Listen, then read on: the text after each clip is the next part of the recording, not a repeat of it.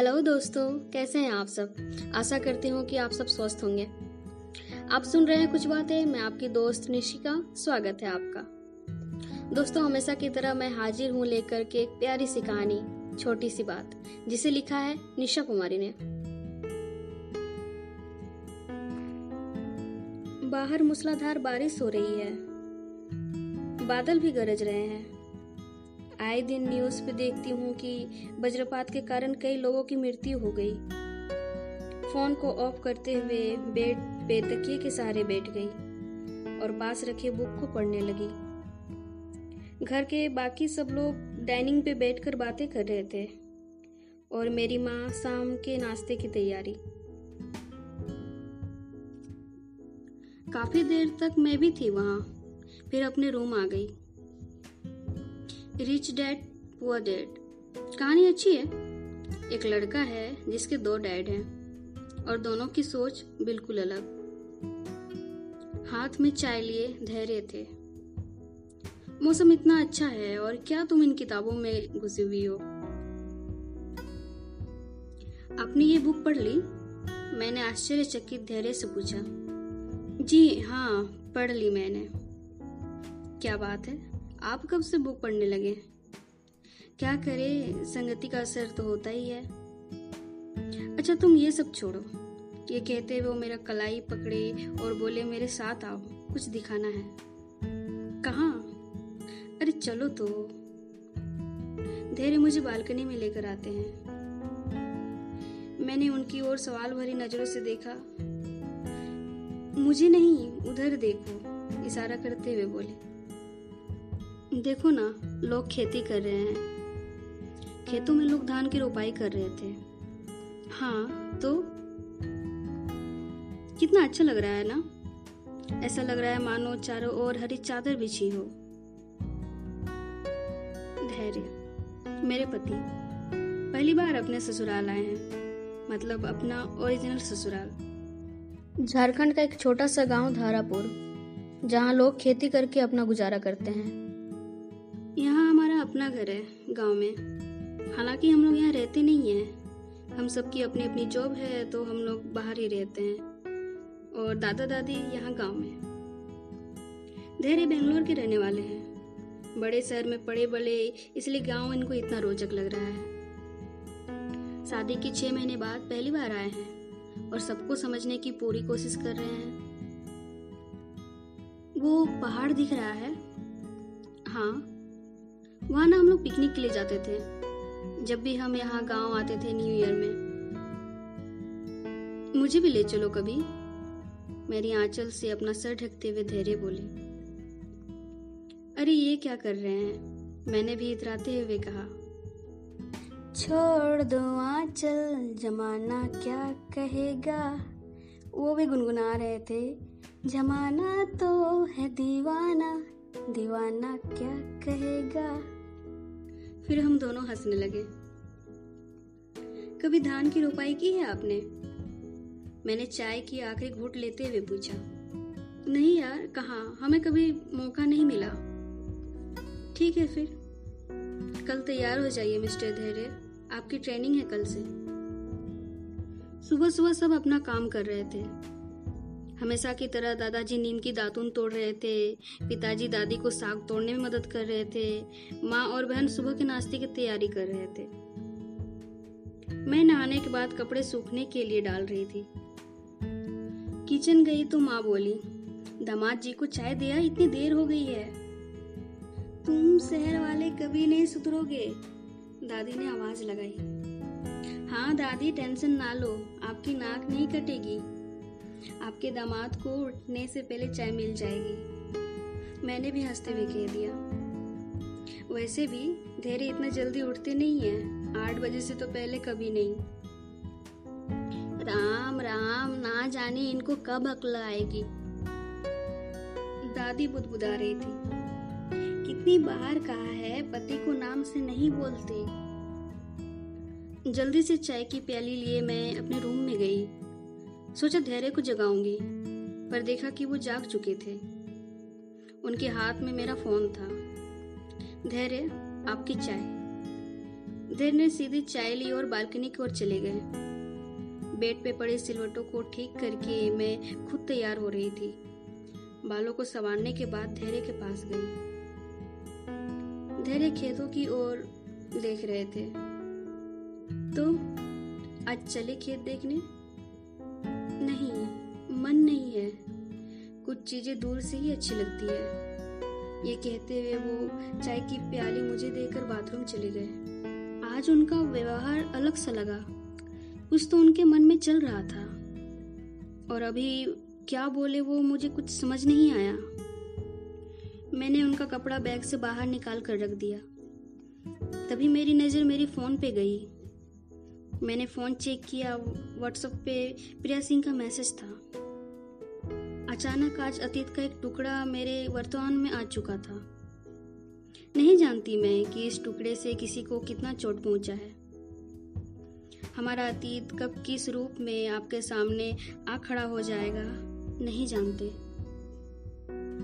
रात में मेरी बात प्रिया से हुई थी। प्रिया श्याम की फ्रेंड है। और उससे प्यार करती है। उसने मुझे मैसेज किया था कि तुम श्याम की लाइफ से क्यों नहीं जा रही हो? मैंने भी रिप्लाई किया था कि श्याम से मेरा कोई लेना देना नहीं है। हम केवल अच्छे दोस्त थे। और मेरी शादी हो चुकी है। मैं बहुत खुश हूँ। दरअसल श्याम और मेरी मुलाकात ऑफ़िस के एक मीटिंग में हुई थी। श्याम हैदराबाद के ब्रांच में था और मैं कोलकाता के ब्रांच में।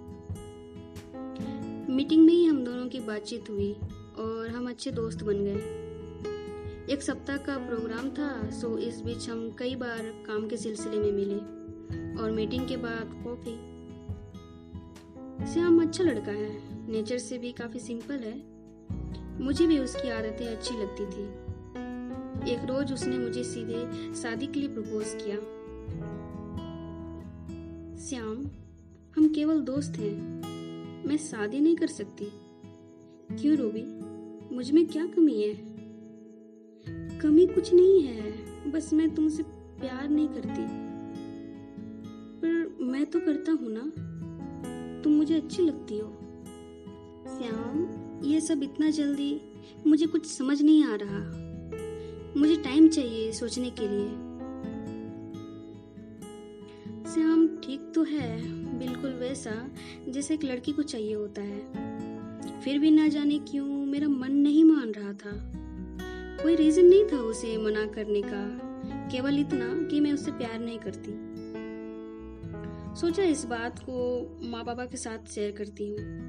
जैसा वो कहेंगे, वैसा ही होगा। पंद्रह दिन की छुट्टी लेकर मैं भागलपुर आ गई माँ बाबा से मिलने। चार पाँच दिन हो चुके थे मुझे यहाँ आए। सोचा, बता दूँ क्या बाबा को? बेटा, एक बात करनी थी। जी पापा, वो मिश्रा जी है ना? कौन? मेरे दोस्त। वो अपने बेटे धैर्य का रिश्ता तेरे लिए लाए हैं। बैंक में मैनेजर है। तुम एक बार मिल लो, फिर, जैसा हो, बताना। घर वालों ने एक प्लान बनाया। और मुझे धैर्य से मिलने के लिए कहा गया। मैं उनसे मिली। मुझे वो काफ़ी अच्छे लगे। पहले तो हम इधर उधर की बातें की आ, फिर अपनी अपनी जॉब की पसंद नापसंद। हमारी बातचीत काफ़ी देर तक चली। आई थिंक मुझे अब चलना चाहिए। आ, मैंने धैर्य से कहा। जी बिल्कुल। आइए मैं आपको घर तक छोड़ देता हूँ। जी, शुक्रिया, लेकिन मैं यहाँ से खुद चली जाऊँगी। कहते हुए मैं वहाँ से घर के लिए निकल पड़ी। धैर्य के घर वालों से मैं पहले भी मिल चुकी थी, लेकिन इनसे कभी नहीं मिली थी। आज जब घर लौट रही थी तो न जाने क्यों धैर्य की शक्ल मुझे बार बार याद आ रही थी। एक सुकून सा लग रहा था, जैसे मेरी खोज समाप्त हो गई हो। यही है वो, मैंने मन बना लिया। फिर क्या था? घर वालों की मर्ज़ी से हमारी शादी हो गई। इस बीच मैंने श्याम को सारी बात बता दी थी और ये क्लियर कर दिया था। शादी में इनवाइट भी किया था। उसने भी एक अच्छे दोस्त की तरह कोई आपत्ति नहीं दिखाई। अच्छे महीने हो चुके हैं हमारी शादी को। मैं नाश्ता की तैयारी करने लगी। धैर्य सभी के साथ अच्छे से बात कर रहे थे, सिवाय मेरे। कभी कभी किसी की चुप्पी इतनी गहरी होती है कि सीधे चुभती है। आज धैर्य की चुप्पी मुझे जख्मी कर रही थी। मैं समझ गई थी कि बात क्या है। मैंने कई बार कोशिश की कि बात करूँ, पर वो बहाना बनाकर चले जाते। इतनी छोटी सी बात के लिए कोई नाराज़ होता है क्या? कम से कम बात तो करे। पूरा दिन ऐसे ही एक दूसरे को देखते हुए निकल गया। बिटिया, आज कुछ हुआ है क्या? दादी ने भी चिढ़ते हुए कहा। नहीं दादी, कुछ नहीं, काम का कुछ प्रेशर है। रात में सब खाना खाकर सो गए। गाँव है तो यहाँ सब बहुत जल्दी सो जाते हैं। धैर्य को आदत नहीं इतना जल्दी सोने का। हमेशा लैपटॉप में कुछ ना कुछ करते रहते हैं। पर आज सोने की एक्टिंग कर रहे थे। बेड पे अपना कोना पकड़कर चुपचाप लेटे हुए थे। धैर्य। मैंने उनको आवाज़ दी। सर पे हाथ फेरते हुए बोली, सो गए क्या? मेरे हाथ को हटाते हुए बोले, नहीं जगराता कर रहा हूँ। किस बात के लिए नाराज़ हो? कम से कम बात तो कीजिए।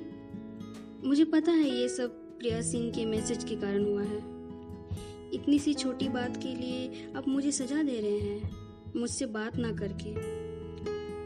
मैंने ये कहते हुए उनके साइड से लाइट ऑफ़ करने के लिए आगे बढ़ी तो उन्होंने मुझे रोका और कहा, तुमसे जुड़ी कोई भी बात छोटी नहीं है मेरे लिए। सॉरी मैंने कान पकड़ते हुए कहा। लिसन ना, मैं सब बताती हूँ। देखो रूबी, मैं नाराज़ प्रिया के मैसेज के कारण नहीं हूँ, बल्कि इसलिए क्योंकि तुमने मुझे कुछ नहीं बताया। धैर्य, हमें कभी टाइम नहीं मिला कि इन सब बातों पे बात करें। सैम मेरे कंपनी का एक एम्प्लॉई है और एक मीटिंग के दौरान हमारी मुलाकात हुई थी और उसने मुझे शादी के लिए प्रपोज किया था, बस।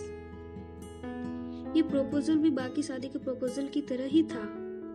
पर पता नहीं ये प्रिया सिंह कौन है और ये सब क्यों बोल रही है। सॉरी धैर्य ने कहा। क्यों? मैंने पूछा तो वो बोले, तुम्हें परेशान किया, इसलिए। अब जाकर मैंने सुकून की सांस ली थी।